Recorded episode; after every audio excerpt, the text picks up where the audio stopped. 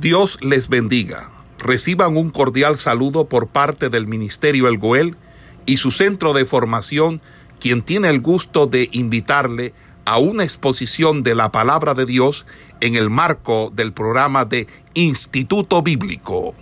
Gramaticales de interpretación. Pueden empezar eh, inmediatamente con eh, viendo el tablero, la pizarra que les estoy colocando allí, principios gramaticales de interpretación. Los principios gramaticales versan sobre las propias palabras del texto bíblico. ¿Qué reglas básicas tenemos que seguir para entender las palabras y las frases en, los pasajes que estudiamos? Entonces, eh, el primer principio, que sería la regla número 10, es el primer principio gramatical, pero es la regla número 10, es que las escrituras solo tienen un significado y han de ser tomadas mayormente en su sentido literal. Entonces, en los asuntos cotidianos de la vida, ninguna persona sea que lo que dice o escribe se interprete de diversas maneras o, de una manera equivocada. Si uno dice que va para CRT, no, no quiere que la gente crea que uno está diciendo que va para Medellín. Es decir, uno quiere que las personas lo entiendan tal cual uno está diciendo las cosas. Cuando uno extracta la palabra de los pasajes bíblicos y le asigna su propia significación para luego eh, eh, desarrollar un tema de predicación, nosotros tenemos que entender que una cosa es el, espacio de tiempo en el que fue escrito y otra cosa es el tiempo en que esos, eh, esos en que, en que ese, esa interpretación se puede hacer. Entonces, eh, eh, por ejemplo, nosotros no podemos a veces pensar que todo tiene que ser literal, como tampoco podemos pensar que todo puede ser figurado o que todo puede ser simbólico. Pero usualmente en la Biblia, todo lo que es narrativo tiene cierto efecto de literalidad y de verosimilidad. Entonces, nosotros tenemos que partir del hecho que el objetivo de nuestro estudio bíblico o de cualquier estudio bíblico que emprendemos no es el de confirmar nuestras propias ideas de quién es Dios o cómo es Dios, sino siempre la idea es eh, eh, cómo nosotros podemos hallar el sentido normal y común de la palabra o del pasaje que estamos nosotros considerando. Y lo estamos, y, que obviamente eh, esto tiene que ver también con un contexto, porque ninguna palabra puede significar más que una sola cosa. Entonces, en la forma que se utiliza en el pasaje. Entonces, la misma palabra puede cambiar de sentido si se usa más de una vez dentro de la oración. Por ejemplo, cuando yo digo Dios es espíritu y los que le adoren en espíritu y en verdad es necesario que adoren, que Juan 4:24, yo estoy utilizando dos veces la palabra espíritu. Pero cuando yo digo Dios es espíritu y luego digo y los que le adoran en espíritu y en verdad, yo estoy hablando de que Dios en su esencia, en su hipóstasis, en su naturaleza es espíritu. Y yo voy a hacer de la palabra espíritu una D, una E mayúscula, es decir, voy a colocar espíritu con E mayúscula porque me estoy, me estoy refiriendo a Dios. Pero cuando... 514. 03 424. Cierren los micrófonos, por favor. Entonces, Dios es espíritu y los que adoran en espíritu. Pero lo segundo, ya no estoy haciendo referencia al espíritu de Dios o, no estoy haciendo referencia a Dios como espíritu, sino estoy haciendo referencia al espíritu que hay en cada hombre. Entonces ya ahí la palabra espíritu no la escribo con E mayúscula, sino que la escribo con E minúscula. Entonces, fíjense que hay, hay una segunda mención, pero la segunda mención no tiene nada que ver con la primera mención. La segunda mención tiene más bien que, hablar acerca del hombre, del interior del hombre. Entonces, cuando un pasaje o palabra parezca tener más de un sentido, nosotros tenemos que tratar de escoger el sentido que es más claro, el sentido que es más obvio o el que generalmente es correcto. Con mucha frecuencia, este principio se quebranta.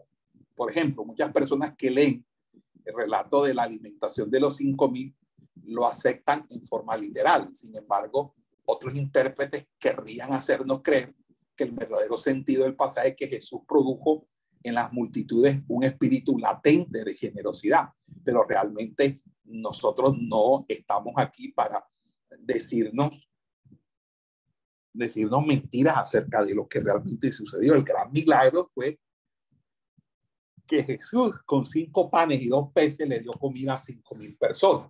Eso es sí rendir la comida, mi hermano. Rendió, rindió la comida bien.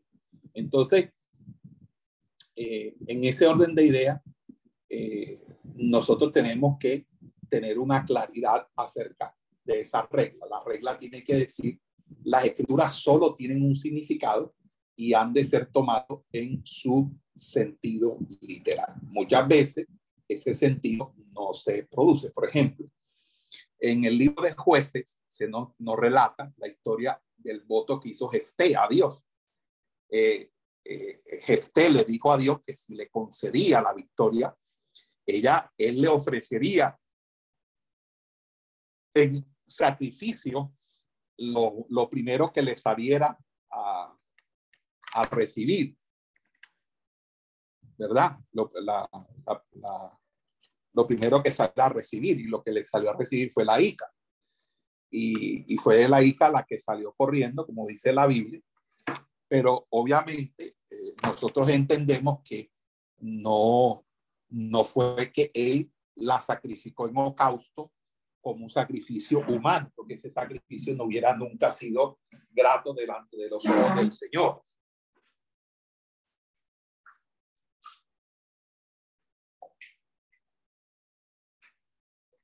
Entonces, más bien, cuando uno lee el contexto, se da uno cuenta que el sacrificio de ella fue el voto, porque cuando uno lee eh, jueces, más adelante dice, vamos a buscar la Biblia, por favor, busquen jueces 11:31 y que, alguien que me lo lea.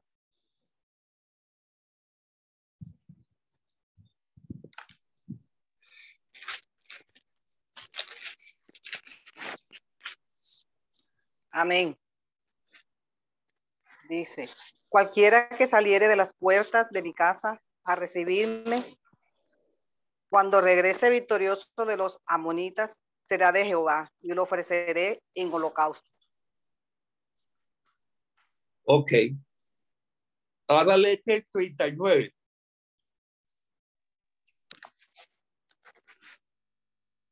Pasados los dos meses, volvió a su padre quien hizo de ella conforme al voto que había hecho.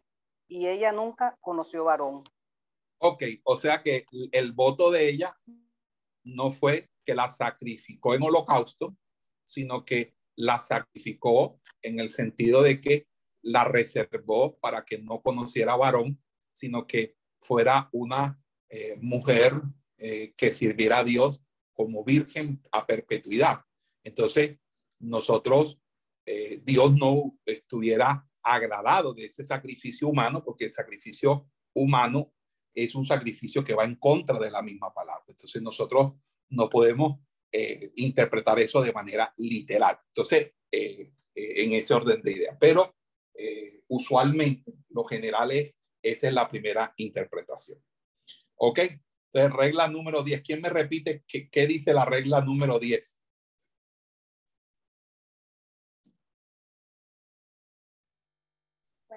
Las escrituras solo tienen un significado y han de ser tomadas en su sentido literal.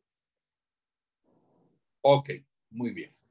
Vamos a la regla número 11.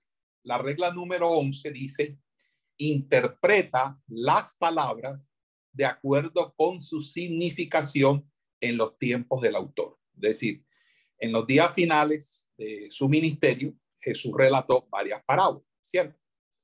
Respecto al reino de los cielos.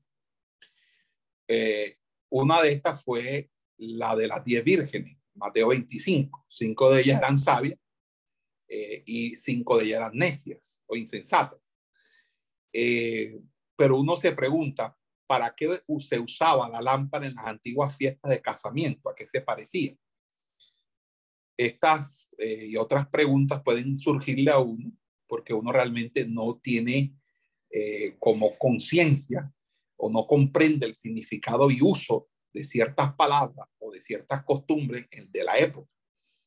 Entonces, nosotros podemos encontrar o hallar varias traducciones ah, excelentes y, y sin embargo, podemos tener hasta un buen diccionario bíblico que nos puede explicar, eh, pero hay ocasiones en que el escritor bíblico le da su propio sentido a una palabra en particular. Por ejemplo, recordemos cuando Jesús echó del templo a los cambistas. O sea, a los judíos no les gustó y empezaron a discutir con él. Entonces Jesús les respondió diciendo, destruye este templo y en tres días lo levantaré. Entonces los mismos judíos le dijeron, hombre, ¿cómo tú en 46 años fue edificado este templo y tú en tres días lo levantarás? Entonces dice el mismo Juan que Jesús hablaba era del templo de su cuerpo. Entonces, Juan nos aclara que el templo al cual se refería Jesús era su cuerpo. Entonces, nos da el sentido de la palabra templo, que si no fuera por esa aclaración,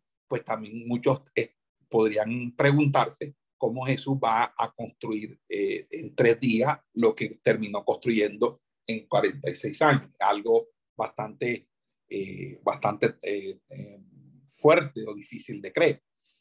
Por ejemplo, eh, el apóstol Pablo nos interpreta el significado eh, de los conflictos espirituales en Romanos 7. Él dice, yo sé que en mí, esto es mi carne, no mora el bien, porque el querer el bien está en mí, pero no el hacerlo.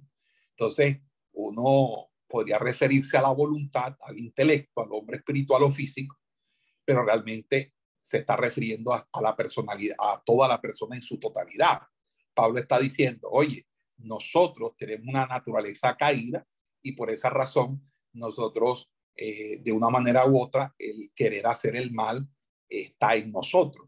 Y cuando uno quiere hacer el bien, el no hacerlo también está en nosotros. Muchas veces nosotros eh, decimos eh, que ciertas palabras tienen un cierto significado, pero ese significado tiene que estar acorde a cómo el autor lo estaba utilizando en el tiempo en el tiempo en que el autor estaba.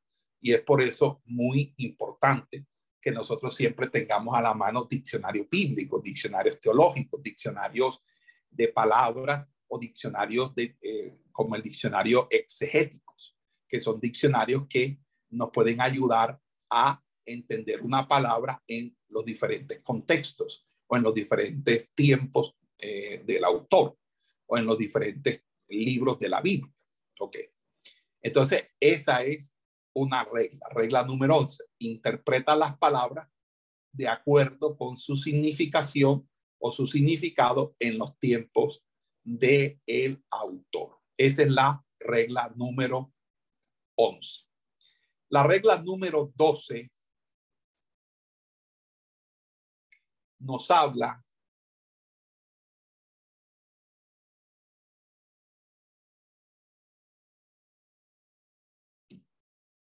que interpreta cada palabra en relación con la oración de la que forma parte ya su contexto. O sea, ya hemos observado que es importante estudiar una palabra en relación con su contexto inmediato, es decir, la regla número 11,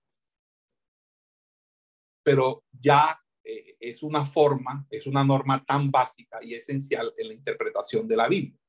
Entonces, eh, nosotros presentamos esto también como una regla separada.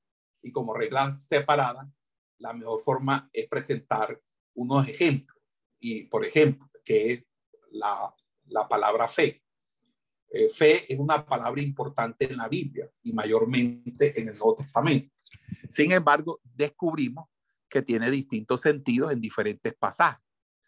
Por ejemplo, Pablo escribe en, Gálatas, eh, solamente eh, Gálatas capítulo 1, verso 23. Gálatas 1, 23 dice que solamente oían decir aquel que en otro tiempo nos perseguía, ahora predica la fe que en otro tiempo asolaba. O sea, cuando estudiamos el contexto, descubrimos que esa fe en ese contexto está haciendo referencia a la doctrina del Evangelio, a la doctrina del Evangelio.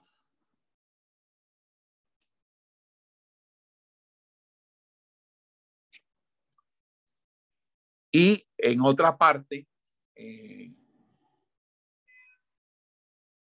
y para otra parte, eh, nosotros podemos también eh, en Romanos, en Romanos 14, Pablo le escribe a los romanos, pero el que duda sobre lo que come es condenado porque no lo hace con fe.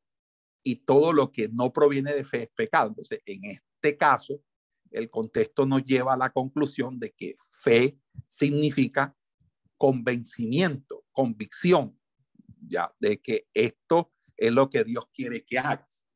Entonces, eh, eh, tenemos también eh, otro, otro ejemplo cuando Pablo le escribe a Timoteo y Pablo le dice a Timoteo, pero en 1 Timoteo 5, de versículo 11 a 12 dice, pero viudas jóvenes no admitas, porque cuando impulsadas por sus deseos se rebelan contra Cristo, quieren casarse, incurriendo así en condenación por haber quebrantado su primera fe. Entonces, en ese contexto, fe significa voto o hecho o promesa hecha al Señor. entonces, hay unas personas que dicen, bueno, yo enviudé y ahora me voy a quedar sirviéndole al Señor. Y entonces quedan, eh, quedaban como matriculadas, afiliadas a la iglesia para trabajar en oraciones, en ayuda, en evangelización. Y la iglesia le sostenía eh, con una comida comunitaria que preparaban para todos los que trabajaban en la obra del Señor. Pero de pronto ellos dejaban de trabajar porque se enamoraban nuevamente y se iban y dejaban ese pacto o ese voto que habían hecho. Eso es lo que Pablo está hablando cuando dice fe. Entonces, eh, en ese contexto, fe significa voto o la promesa que se da. El otro ejemplo que podemos dar, que es muy, eh, que tiene un uso mucho, muy extenso, es la palabra sangre. Lucas registra el mensaje que Pablo entregó, eh, el, que Pablo entregó eh, diciendo en, el, en el aerópago. Perdón, pastor, este, hubo una interrupción y no entendimos la palabra que usted dijo. Lucas registra el mensaje que Pablo entregó a los, a los atenienses en el Areópago. Areópago. Areópago es como un lugar donde se, eh, se hacían las asambleas para las discusiones.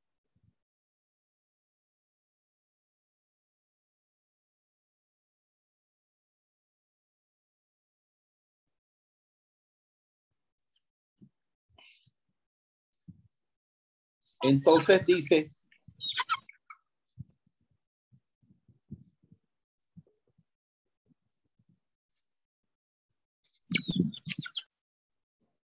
sí escucharon.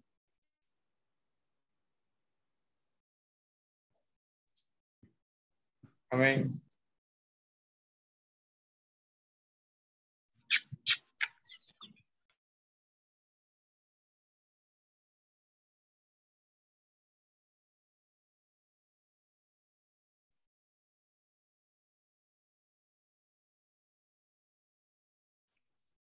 Entonces, en el, aerópago, eh, eh, Pablo va a utilizar la palabra sangre en el discurso, pero cuando va a decir, dice, y de una sangre ha hecho todo el linaje. Cuando Pablo les dice, de una sangre ha hecho todo el linaje,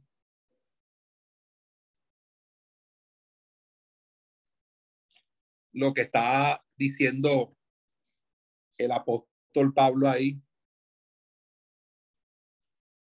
que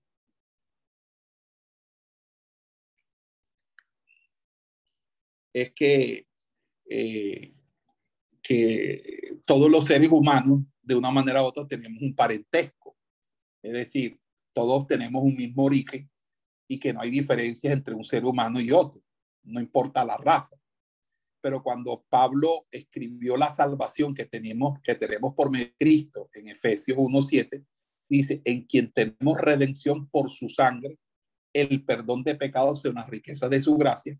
Aquí la palabra sangre se refiere a la muerte de Jesucristo, la muerte expiatoria de Cristo en la cruz del Calvario. Y entonces ahí empezamos a darnos cuenta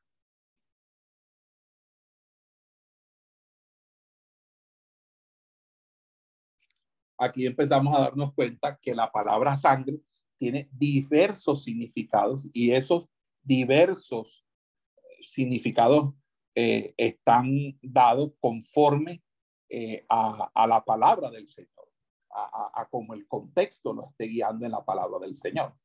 Entonces, en Hebreos, por ejemplo, eh, en Hebreos, el escritor de Hebreos dice que, que las cosas estaban dispuestas, que en la primera parte del tabernáculo entran los sacerdotes para cumplir oficios, pero en la segunda parte dice solo el sumo sacerdote una vez al año, no sin sangre.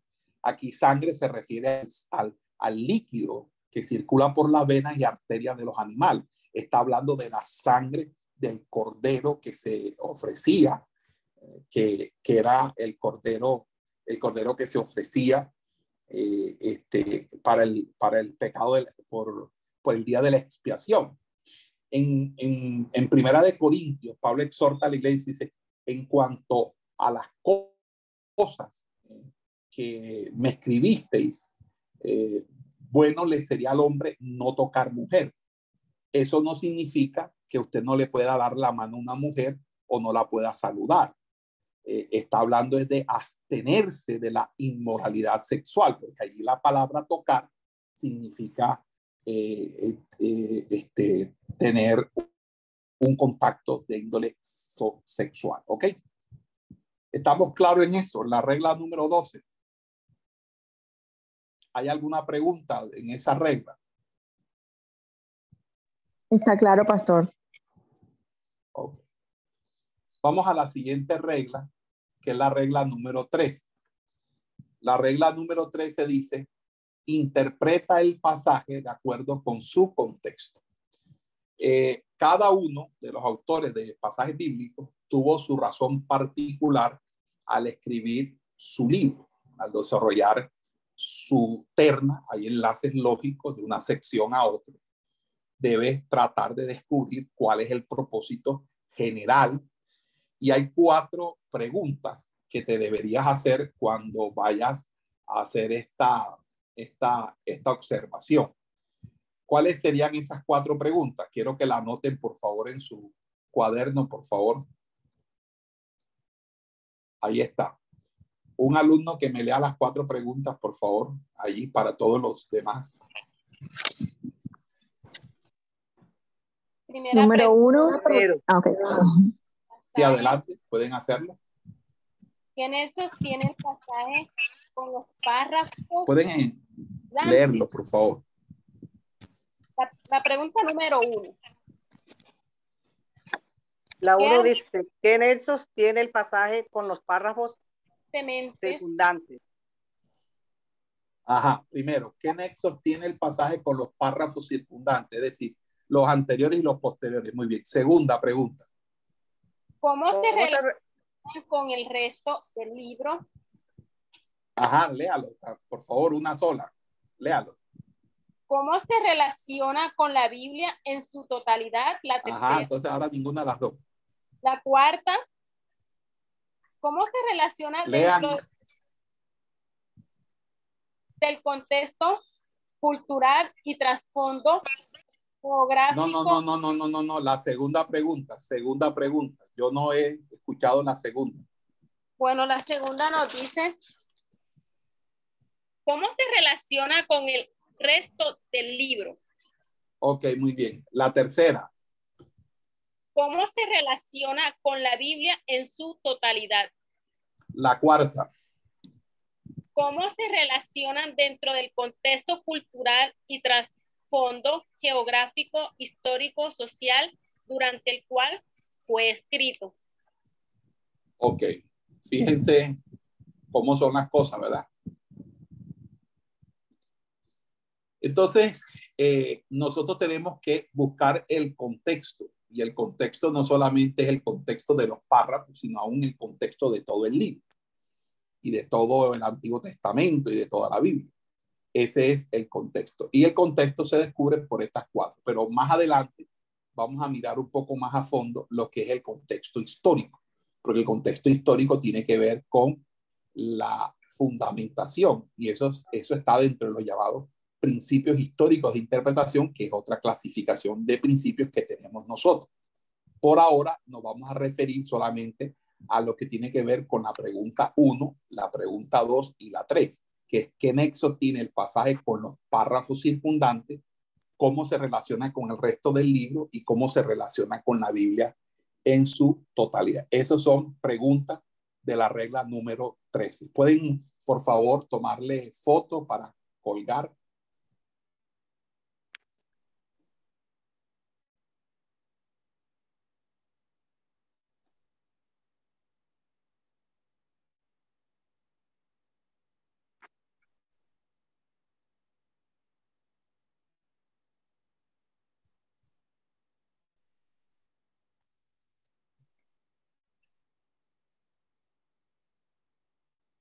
¿Ok?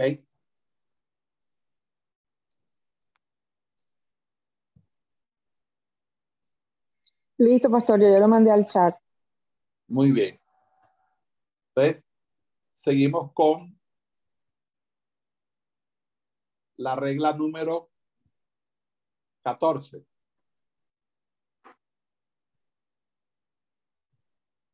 ¿Qué dice la regla número 14?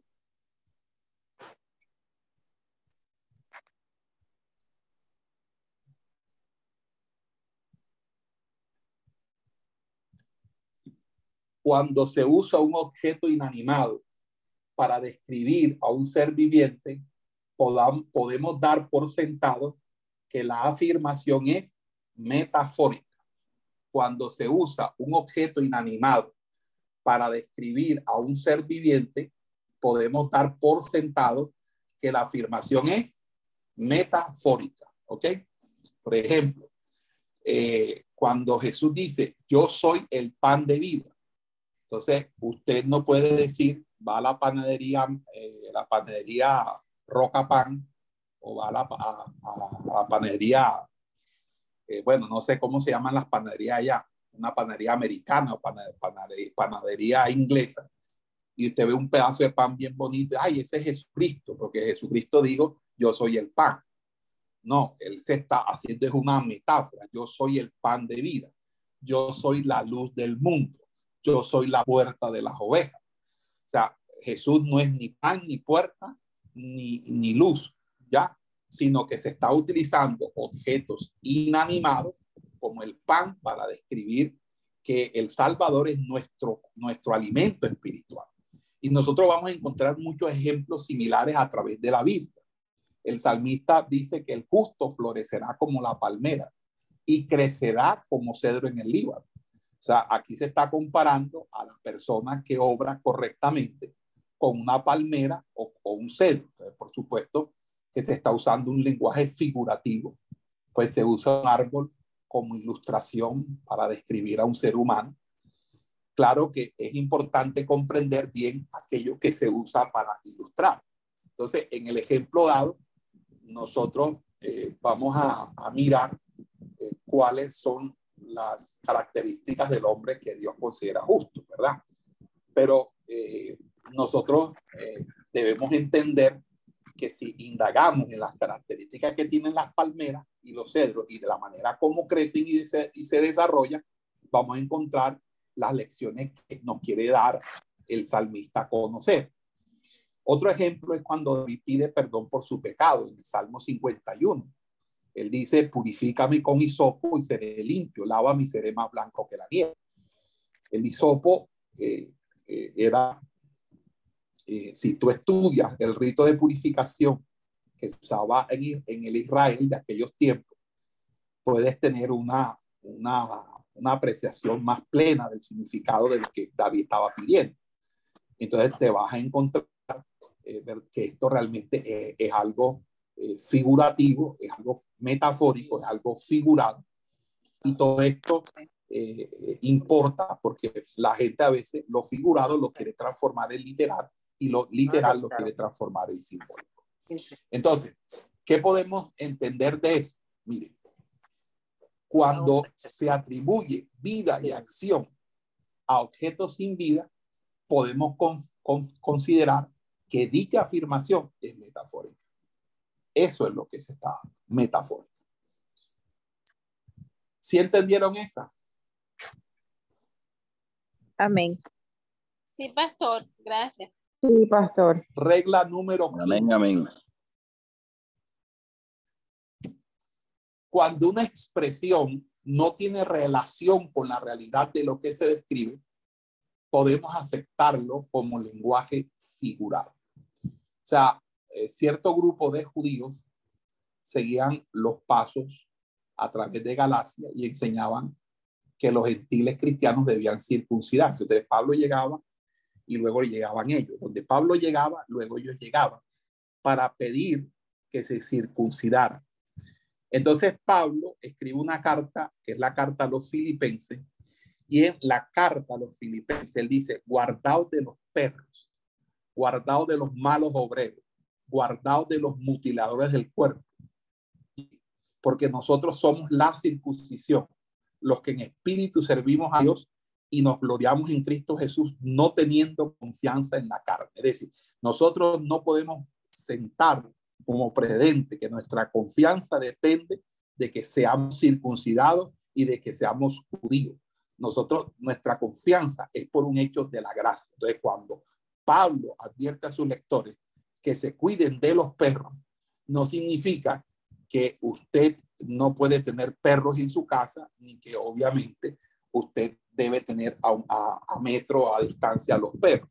Lo que quiere decir el texto bíblico es que está haciendo una comparación de un animal peludo de cuatro patas, ¿verdad? Que, es un animal doméstico y que ellos eh, son personas que insisten en imponer a los cristianos gentiles.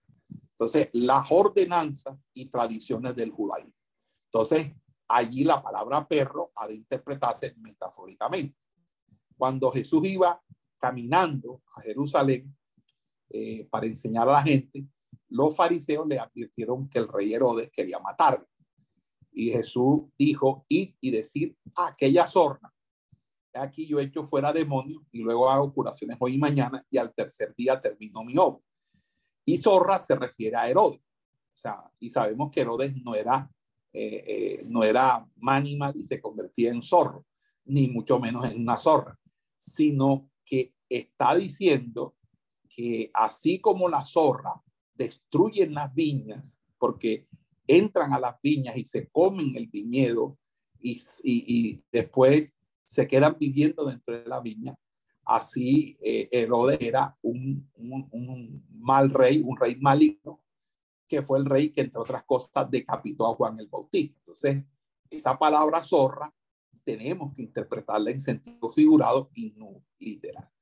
Muchas veces podemos descubrir la interpretación correcta si estudiamos pasajes paralelos. Por ejemplo, Juan una vez le dijo a, a Jesús, he aquí el Cordero de Dios.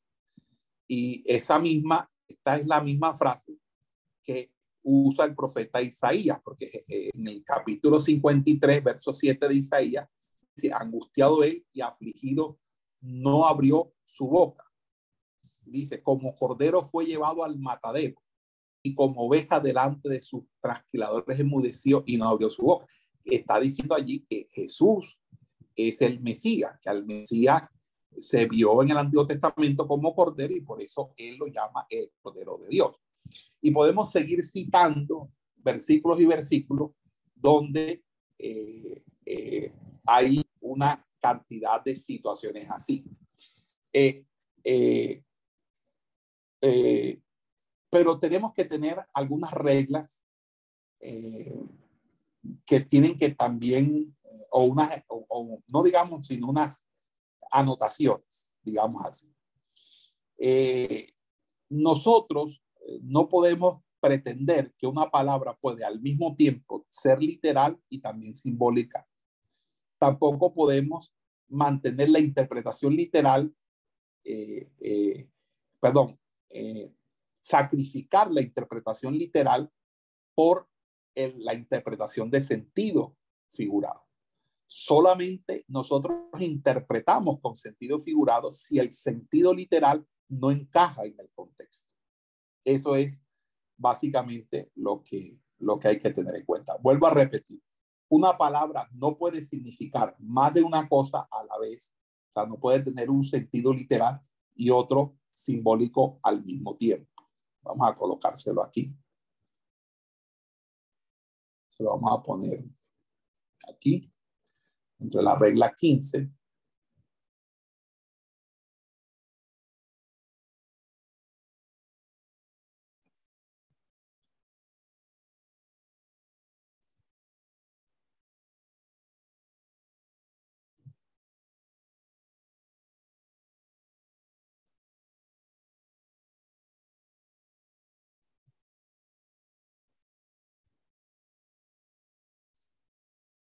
Ok.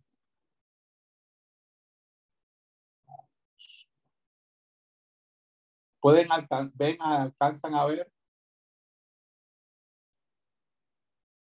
Este para que tengan en cuenta eso. ¿Ok? ¿Quién lee el pedacito que coloqué abajo de letras pequeñas menudas de la regla 15? ¿Quién lo lee en voz alta, por favor? Amén. Amén. Dice, una palabra no puede significar más de una cosa a la vez. No puede tener un sentido literal y simbólico al mismo tiempo. En lo posible, debe mantenerse la interpretación literal del pasaje. Solo ha de imaginarse con sentido figurado si el sentido literal no encaja en el contexto. Debes preferir sentido literal amenés que el contexto te lo imposibilite. Amén.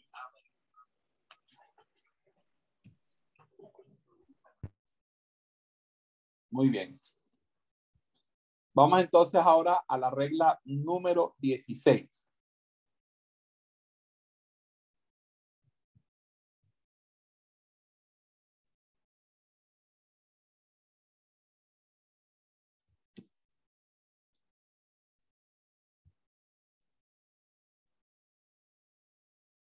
Alguien que lo lea, por favor, la regla número 16 que dice. Las principales partes y metáforas incluidas en una parábola presentan ciertas realidades. Debes tomar en cuenta solamente estas partes y metáforas al sacar conclusiones. Bueno, entonces las parábolas son importantes. Imagínense, Jesús eh, dio por lo menos unas 42 palabras, para, parábolas en los cuatro evangelios. Y muchas veces los discípulos le preguntaron a Jesús qué significa esta parábola. Jesús les contestó, a vosotros os he dado conocer los misterios del reino, pero a los otros por parábola, para que viendo no vean y oyendo no entiendan. Entonces, la parábola, eh, se explicó que la parábola del sembrador, ¿verdad? Eh, él explica, dice, bueno, eh, este, él dice, la semilla es la palabra de Dios y los de junto al camino son los que oyen, ¿verdad? Son los que oyen y luego viene el diablo y quita de su corazón la palabra para que no crean y se salven.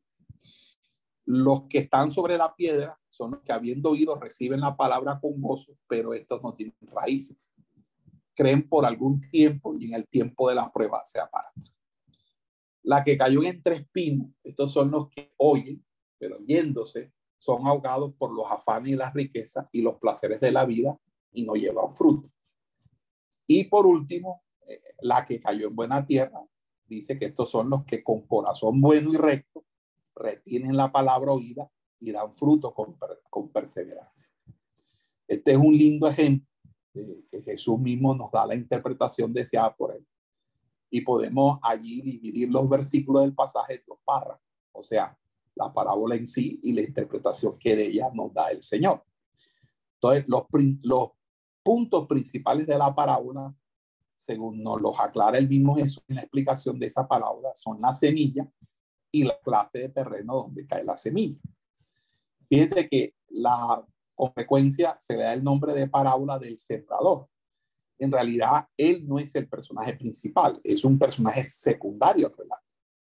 El propósito de la parábola es ilustrar más bien los distintos tipos de respuesta que recibe la palabra de Dios cuando se proclama. De cuando tú estudias el pasaje, eh, no, no, no miramos eso, y, y, sino que obviamente nos concentramos. La otra parábola que también podemos hablar de ella es la parábola del buen samaritano. un hombre descendía de Jerusalén a Jericó y cayó en manos de ladrones, los cuales le despojaron e hiriéndole se fueron y dejándole medio muerto. Aconteció que descendió un sacerdote por aquel camino y viéndolo pasó de largo. Asimismo un levita que llegando cerca de aquel lugar viéndolo pasó de largo. Bueno, ustedes ya saben toda la historia. Eh, entonces fue movido a misericordia y, acercándose, vendó sus heridas, le echó vino y aceite, lo puso en su cabalgadura, lo llevó al mesón, cuidó de él. Y cuando partió, sacó dos denarios y le dio al mesonero y le dijo, cuídamele y todo lo que gaste de más yo te lo pagaré cuando regrese. Entonces, eh, cuando usted interpreta esta parábola, usted tiene que tener en cuenta el procedimiento. Entonces uno establece el propósito de la parábola. La parábola es que alguien quería justificarse a sí mismo de que quién es mi prójimo, para decir, bueno, yo le hago bien a la gente mía, es decir, a los compadres míos, a los compinches míos. Lo segundo, asegúrate de explicar las distintas partes de la parábola con el esquema que se plantea. En, la parábola que, que, que tenemos aquí, tenemos una necesidad. Aquellos que debieron haber atendido esa necesidad y no lo hicieron, y las, la satisfacción de esa necesidad por la persona menos esperada, por una fuente completamente inesperada, un samaritano. Y fíjense, se lo está diciendo a judíos que no gustan de samaritanos para decir, ¿quién hizo? Entonces ellos dijeron, no, el, buen, el samaritano. Y él dijo, buen samaritano. Para ellos ningún samaritano era bueno. Y Jesús puso a un samaritano bueno. O sea, eso es algo que les debió haber causado bastante rabia a, a los enemigos de Jesús. También solo debes valerte de esos puntos principales de la parábola al explicar su aplicación. Cuando eh, nos metemos en los detalles, a veces puedes con mucha facilidad cometer errores. No fuerces a la parábola a que diga más de lo que debe decir. y en ese sentido podrás interpretar correctamente las palabras del Señor en las parábolas. Amén. Muy bien. Hasta ahí está claro. Amén, amén. Amén.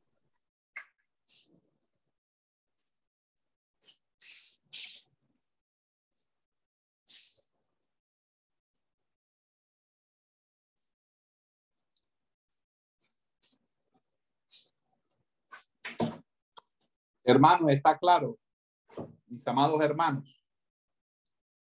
¿Hay alguna pregunta que quieran hacerme?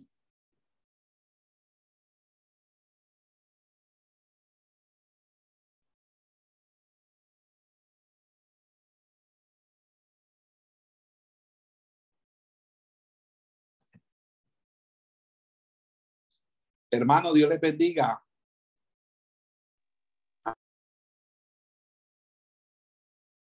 Regla número 17. ¿Quién lo lee, por favor, la regla número 17? Debes interpretar las palabras de los profetas en su sentido usual, literal e histórico, a menos que el contexto o el modo en que se cumplieron te indiquen claramente que tienen un sentido simbólico. Es posible que claramente que es posible que su cumplimiento se verifique por etapas siendo cada una de ellas confianza de las venideras.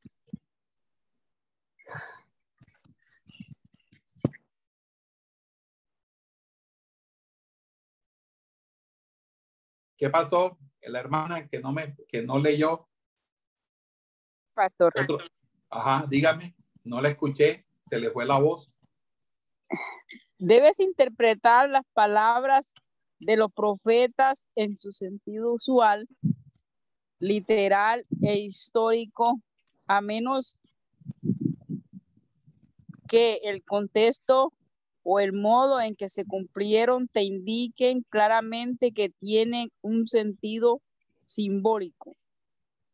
Es posible que su cumplimiento se verifique por etapas, siendo cada una de ellas confianza de las venideras. Se fue la voz, siendo que Cada una de las venideras. que- siendo cada una de ellas confianza de las venideras. de Muy las bien. venideras. Fíjense ustedes que en algunos sentidos la profecía es para el cristiano eh, algo que le genera o le puede generar mucha controversia, mucha emoción. La regla de interpretación que estamos considerando nos lleva ah, en sí, al- ah, no lleva en sí el propósito de inclinar las convicciones que puedes tener sobre las profecías, pero sí te da una, una regla que, eh, y es que muchas veces una profecía no se cumple de manera inmediata. Profecía se puede, eh, eh, eh, se puede cumplir en, varios pasos, en, en un proceso. Aquí lo importante es darse cuenta uno de cuáles procesos son. Se debe interpretar las palabras de los profetas en su sentido usual, literal e histórico, a menos que el contexto o el modo en que se cumplieron indiquen claramente que tienen un sentido simbólico. Es posible que su cumplimiento se verifique por etapas, siendo cada una de ellas confianza de las venideras. Entonces, en ese orden de ideas, podemos decir claramente que nosotros estamos aquí interpretando las palabras de los profetas en un sentido usual, literal, histórico, pero que no descartamos que hayan sentido simbólico. Cuando eso esté claramente indicado, lo tomaremos de esa manera.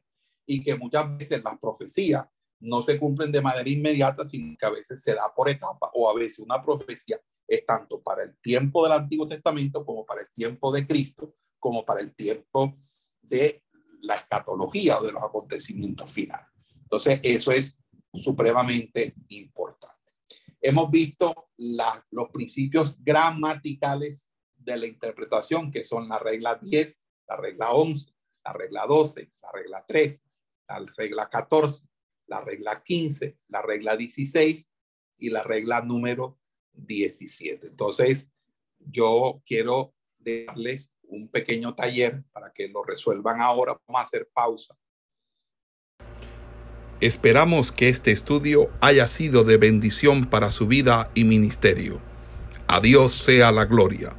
Este es el Ministerio El Goel, vidas transformadas para cumplir el propósito de Dios.